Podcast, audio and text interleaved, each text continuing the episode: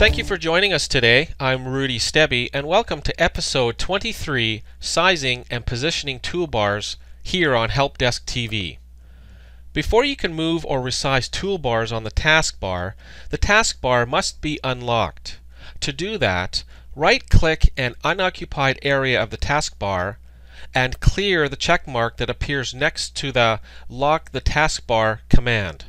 Or, open the Taskbar and Start Menu Properties dialog box, and on the Taskbar tab, clear the Lock the Taskbar checkbox. When the taskbar is not checked, a dotted vertical bar appears at the left edge of every toolbar positioned on the taskbar. This is the toolbar's handle.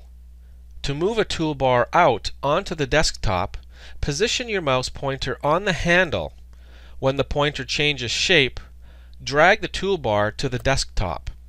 If the toolbar title is displayed, you can grab it instead. On the desktop, a toolbar takes the form of a simple window with a title bar and a close button. You can move a desktop toolbar around by dragging its title bar, or close it by clicking the close button. To change the size of a desktop toolbar, simply drag one of its borders. On the taskbar, you can use the handle to change a toolbar size or position on the taskbar. Dragging the handle to the left increases the width of the toolbar. Dragging the handle to the right has the opposite effect. And finally, you can increase the size of the taskbar by hovering your mouse pointer over the top edge of the taskbar until the pointer changes shape, and then drag the top edge up or down to increase or decrease the size of the taskbar, enabling you to make more or less room for your icons.